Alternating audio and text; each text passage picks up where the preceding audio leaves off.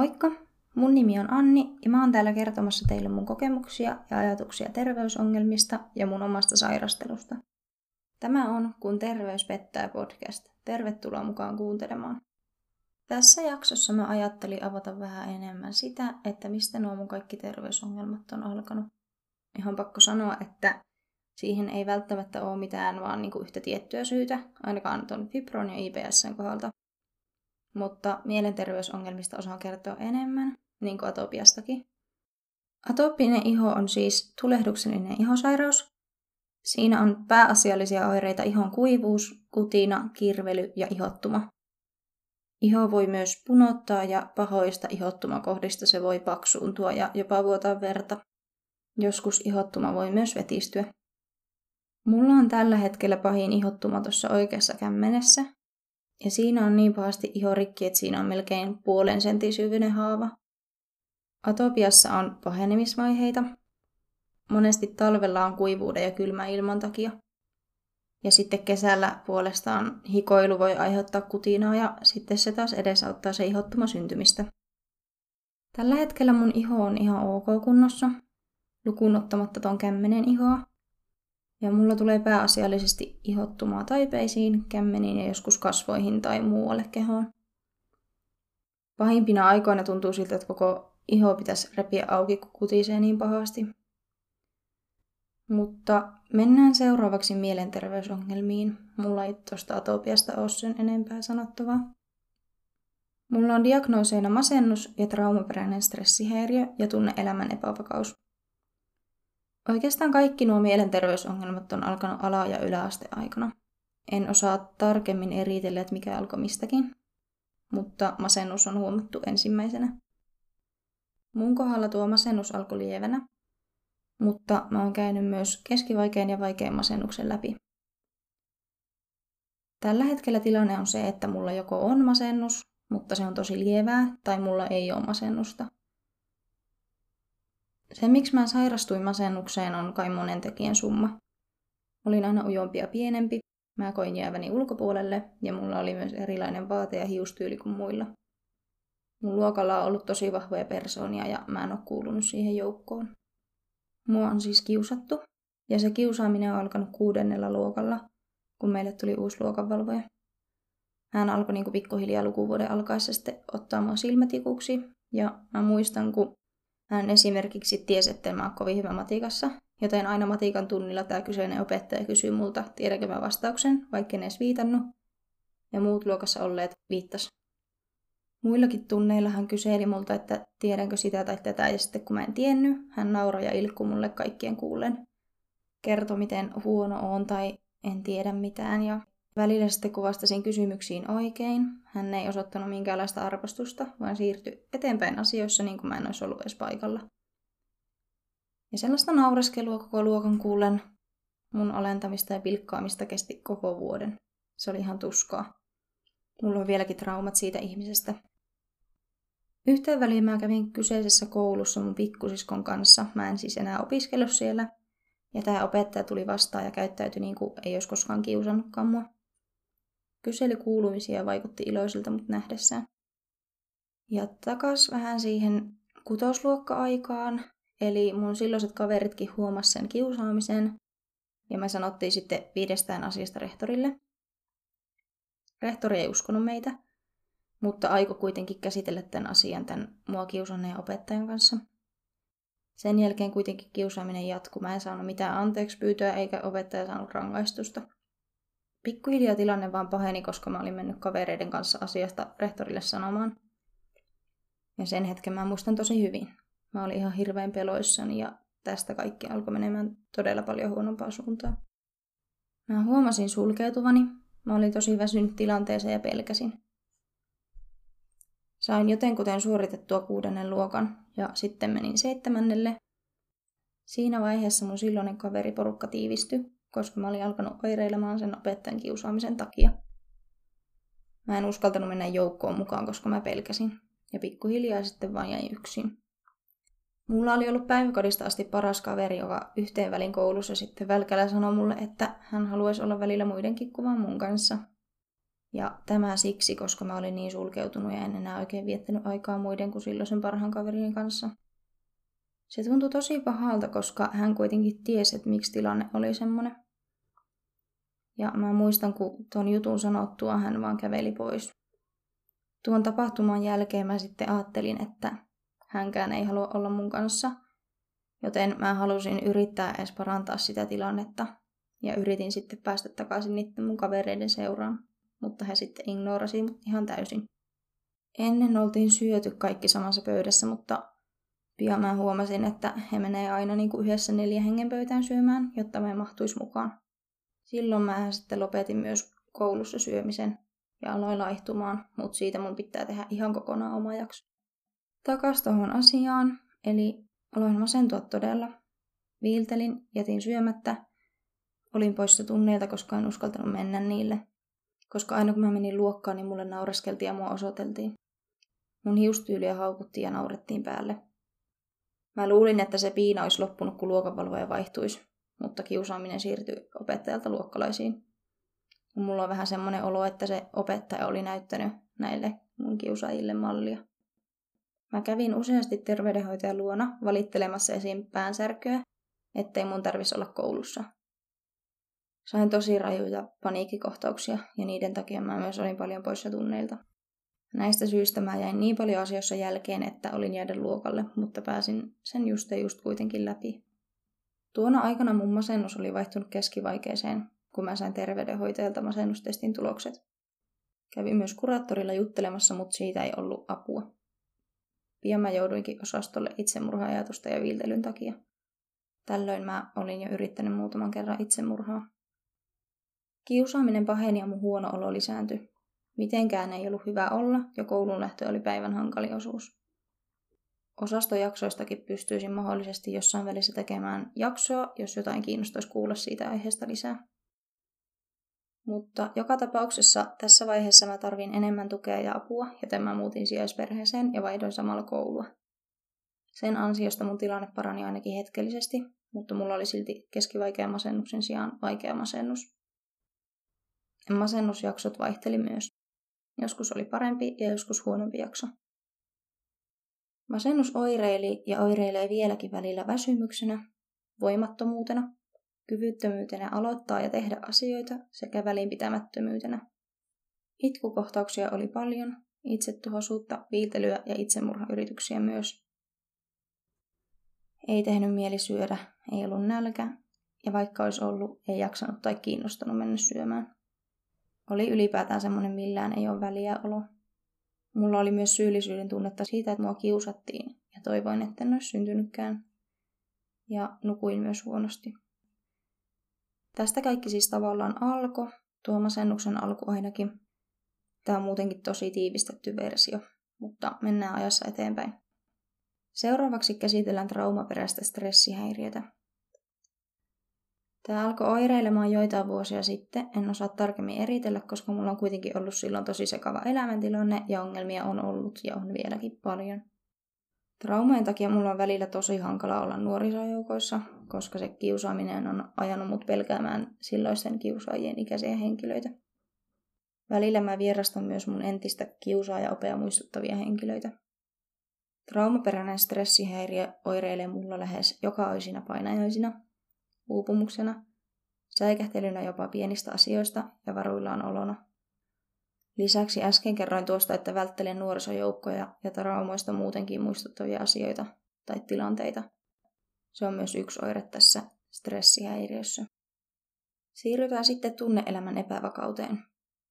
Tämä ilmenee siten, että mun mieliala voi vaihtua sekunnissa vaikka itkusesta iloiseen tai surullisesta tylsistyneeseen. Ensin tuntuu, että maailma kaatuu päälle ja seuraavaksi tekee mieli lähteä ulos kävelylle, koska on niin hyvä ilma ja hyvä fiilis. Mä oon impulsiivinen ja mulla on mustavalkoajattelua ja käsitys omasta itsestä ailahtelee. Joskus mun on vaikea hahmottaa, että mikä oire johtuu mistäkin sairaudesta. Tällä hetkellä mielenterveysongelmat on ihan hyvällä mallilla, jos verrataan vaikka tilanteeseen viisi vuotta sitten. Mennään seuraavaksi IPSn eli ärtyvän suolen oireyhtymän pariin. Tässä on tämmönen ällövaroitus. Jos et voi kuunnella kakkajuttuja, niin skippaa tää kohta tai lopeta kuunteleminen kokonaan. Nämä oireet alkoi muistaakseni noin neljä vuotta sitten ja diagnoosin mä oon saanut kaksi vuotta sitten aika lailla. Mä ajattelin itse noiden IBSn oireiden alkaneen stressaavasta elämäntilanteesta ja elämäntilanteen muuttumisesta. Myös mun epäsäännöllinen ateriarytmi on voinut vaikuttaa. Aina ton IBSn puhkeamisen syytä ei tiedetä, ja syyt voi olla yksilöllisiä. IBSstä sanotaan, että se on toiminnallinen vatsavaiva. Tämä tarkoittaa sitä, että se suoli oireilee, mutta se on sinänsä terve ja normaali, eikä esimerkiksi tähystyksessä löydy mitään poikkeavaa. Mulle tehtiin diagnoosi tähystyksen perusteella ja sen perusteella, mitä oireita mulla oli. Myös FODMAP-ruokavalio auttoi mun oireissa, ja se oli yksi tekijä diagnoosin saamiseen.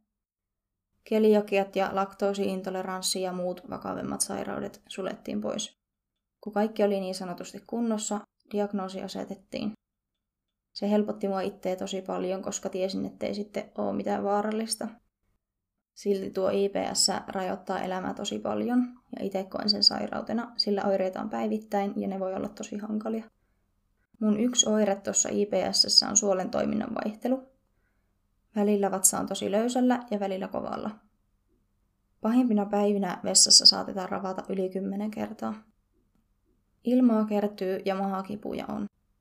Vatsa turpoaa usein niin paljon, että näyttää siltä, että olisi viimeisillään raskaana, ja ulosteessa voi olla limaa, ja tuntuu, että suoli ei tyhjene kunnolla. Voi tulla äkillinen tarve ulostaa, mutta sitten kun menee vessaan, se saattaa ihan yhtäkkiä mennä ohi. Ja oireet siis vaihtelee jopa päivittäin. Mulla on myös pääsärkyä ja ei-sydänperäisiä rintakipuja ja närästystä. Mä en tiedä, miten nuo kolme jälkimmäistä liittyy tähän, mä en vaan ymmärrä, mutta IPS-oireita ne kuitenkin on. Jos joku lääkäri tai asiasta tietävä kuuntelee tätä, niin voi salutessaan selventää mulle. Muut noista on kuitenkin suolistooireita ja silti osa oireista ei liity suolistoon. Otetaan seuraavaksi fibrokäsittelyyn. Mulla on laaja-alaisia kipuoireita. Pahimmat kivut on mulla lonkissa ja alaselässä. Lonkkakipu vaihtelee, välillä pahempi on oikealla ja välillä vasemmalla, mutta yleensä kuitenkin oikealla. Alaselkäkipu painottuu myös oikealle, mutta sekin voi vaihtaa puolta. Mulla on myös pääkipuja, niskakipuja ja käsissä kipuja, yleensä ranteissa. Polvet ja nilkat kipeytyy myös välillä. Ja satunnaisesti joku muukin paikka. Muita oireita mulla on uupumus ja väsymys, helposti väsyminen, lepoa antamaton yöuni, puutuminen, tunnottomuus, aivosumu, muisti- ja ajatteluvaikeudet, turvotus ja tuntoherkkyys. Lisäksi mulla on välillä semmoista kuumotusta ja punotusta varsinkin kasvoilla. Oireita mulla on paljon, mutta kipu on pahin. Kivut monesti myös aaltoilee, eli ne voi vaihtaa alle sekunnista paikkaa vaikka päästä polveen. Ja ennen luetellut näitä kaikkia oireita, koska siitä listasta tulisi tosi pitkä. Lisäksi välillä mä niin löydän myös ihan uusia oireita, eli en välttämättä edes tässä voi sanoakaan kaikkia. Jos joku kuunteli sen mun ekan jakson, niin saattaa muistaa, että Mä kerroin siinä, että mulla on jalassa laahausoire. Se on aina ollut oikein jalan oire. Ja mä oon käynyt useissa tutkimuksissa asian tiimoilta. Ja tulos oli se, että alaselässä oikealla on melko varmasti hermopuristuksissa. Ja se aiheuttaa sen oikein jalan puutumisen ja laahausoireen. Mun pitäisi päästä OMT-fysioterapiaan, mutta se on yksityisen puolen palvelu. Ja Kelan asiakkaana mulla ei toistaiseksi ollut varaa siihen koska Kela ei korvaa semmoista käyntiä. On mun mielestä kyllä tyhmää, koska mulla on kuitenkin usean lääkärin ja hoitajan ja fyssarin mielipide asiasta. Mun työkykyä tukisi tosi paljon se, että mä saisin käynnit sinne OMT-terapiaan. Toki siitä ei ole sadan prosentin varmuutta, mutta luultavasti se auttaisi ja kyllähän se kannattaisi kokeilla.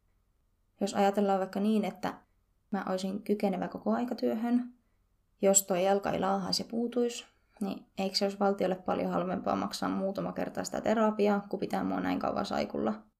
Ja onhan mulla muitakin syitä saikulle kuvaan tuo jalan oireet. Mutta no, tämä nyt on vaan tämmöinen ajatus. Toki mä ymmärrän myös sen, että kaikille ei pysty tarjoamaan yksityisen puolen palveluita niiden hintojen ja valtion velan takia. Silti mun mielestä ainakin systeemi pitäisi olla eri ja voitaisiin vaikka käsitellä jokaisen tapaus tarpeen ja faktojen perusteella yksilöllisesti, eikä aina heti hylätä sitä ajatusta. No, minä en ole päättämässä tämän valtion asioista, joten mulla ei tähän enempää sananvaltaa. Masennusdiagnoosi ei ole ollut mulle yllätys, eikä tuo atopiakaan. Traumaperäinen stressihäiriö ja tunne-elämän epävakaus tuntui myös aika tutuilta, koska mä olin kuitenkin tottunut siihen, että jonkinlaista ongelmaa on mielenterveyden kanssa, ja olin huomannut, että mulla ei kuitenkaan kaikki ihan mene siihen masennuksen piikkiin. Kyllähän se silti on tuntunut pahalta. Kun mä sain ton IPS-diagnoosin, en yllättynyt myöskään. Mä oon sellainen, että hirveänä tutkii ja selvitän asioita ja tiedän niin kuin paljon omista oireistani ennen diagnoosejakin. Se on ollut mulle melko selvää sen jälkeen, kun oireita oli kestänyt ehkä puoli vuotta tai hiukan kauemmin.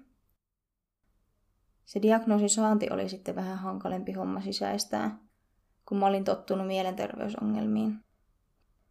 Tuntui siltä, että eikö mikään riitä, että enkö mä ole saanut kestää sen verran, että mielenterveysongelmat riittäisi, mutta niiden lisäksi sitten tuli fyysisiä ongelmia ja IPS. Fibromyalgian diagnoosin saanti oli pahin. Mä oon tiennyt useita vuosia, että kun diagnoosin saan, niin se on se fibro. Ja niinhän se oli. Mä muistan, kun mä juttelin mun oman lääkärin kanssa, ja hän sanoi, että lisää sen fibron sinne mun diagnooseihin. Aluksi mua ihan niin kuin jopa hymyilytti, koska sen diagnoosin saanti on ollut tosi hankalaa, ja tuntui niin kuin hyvältä saada se tappelu vihdoin päätökseen.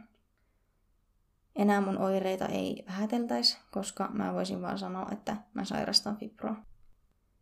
Kun mä pääsin lääkäristä kotiin, niin mä romahin lattialle. Itkin vaikka kuinka kauan ja juttelin mun poikakaverin kanssa ja laitoin kavereille viestiä.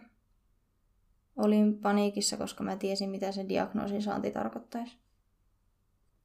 Nämä järkyttävät kivut ja muut oireet ei olisikaan menevää. Mä olin salaa elätellyt toivoa koko ajan siitä, että syy olisi joku muu kuin se fibro, ja mä saisin hoitoa ja parantuisin kokonaan. Mutta sitten kun mä sisäistin, että mä tuun olemaan loppuelämäni joka päivä kipeänä, tuli se romahus. Pari viikkoa meni sumuussa, en muista kauheana mitään siitä. Mutta silti mulla oli helpottunut olo.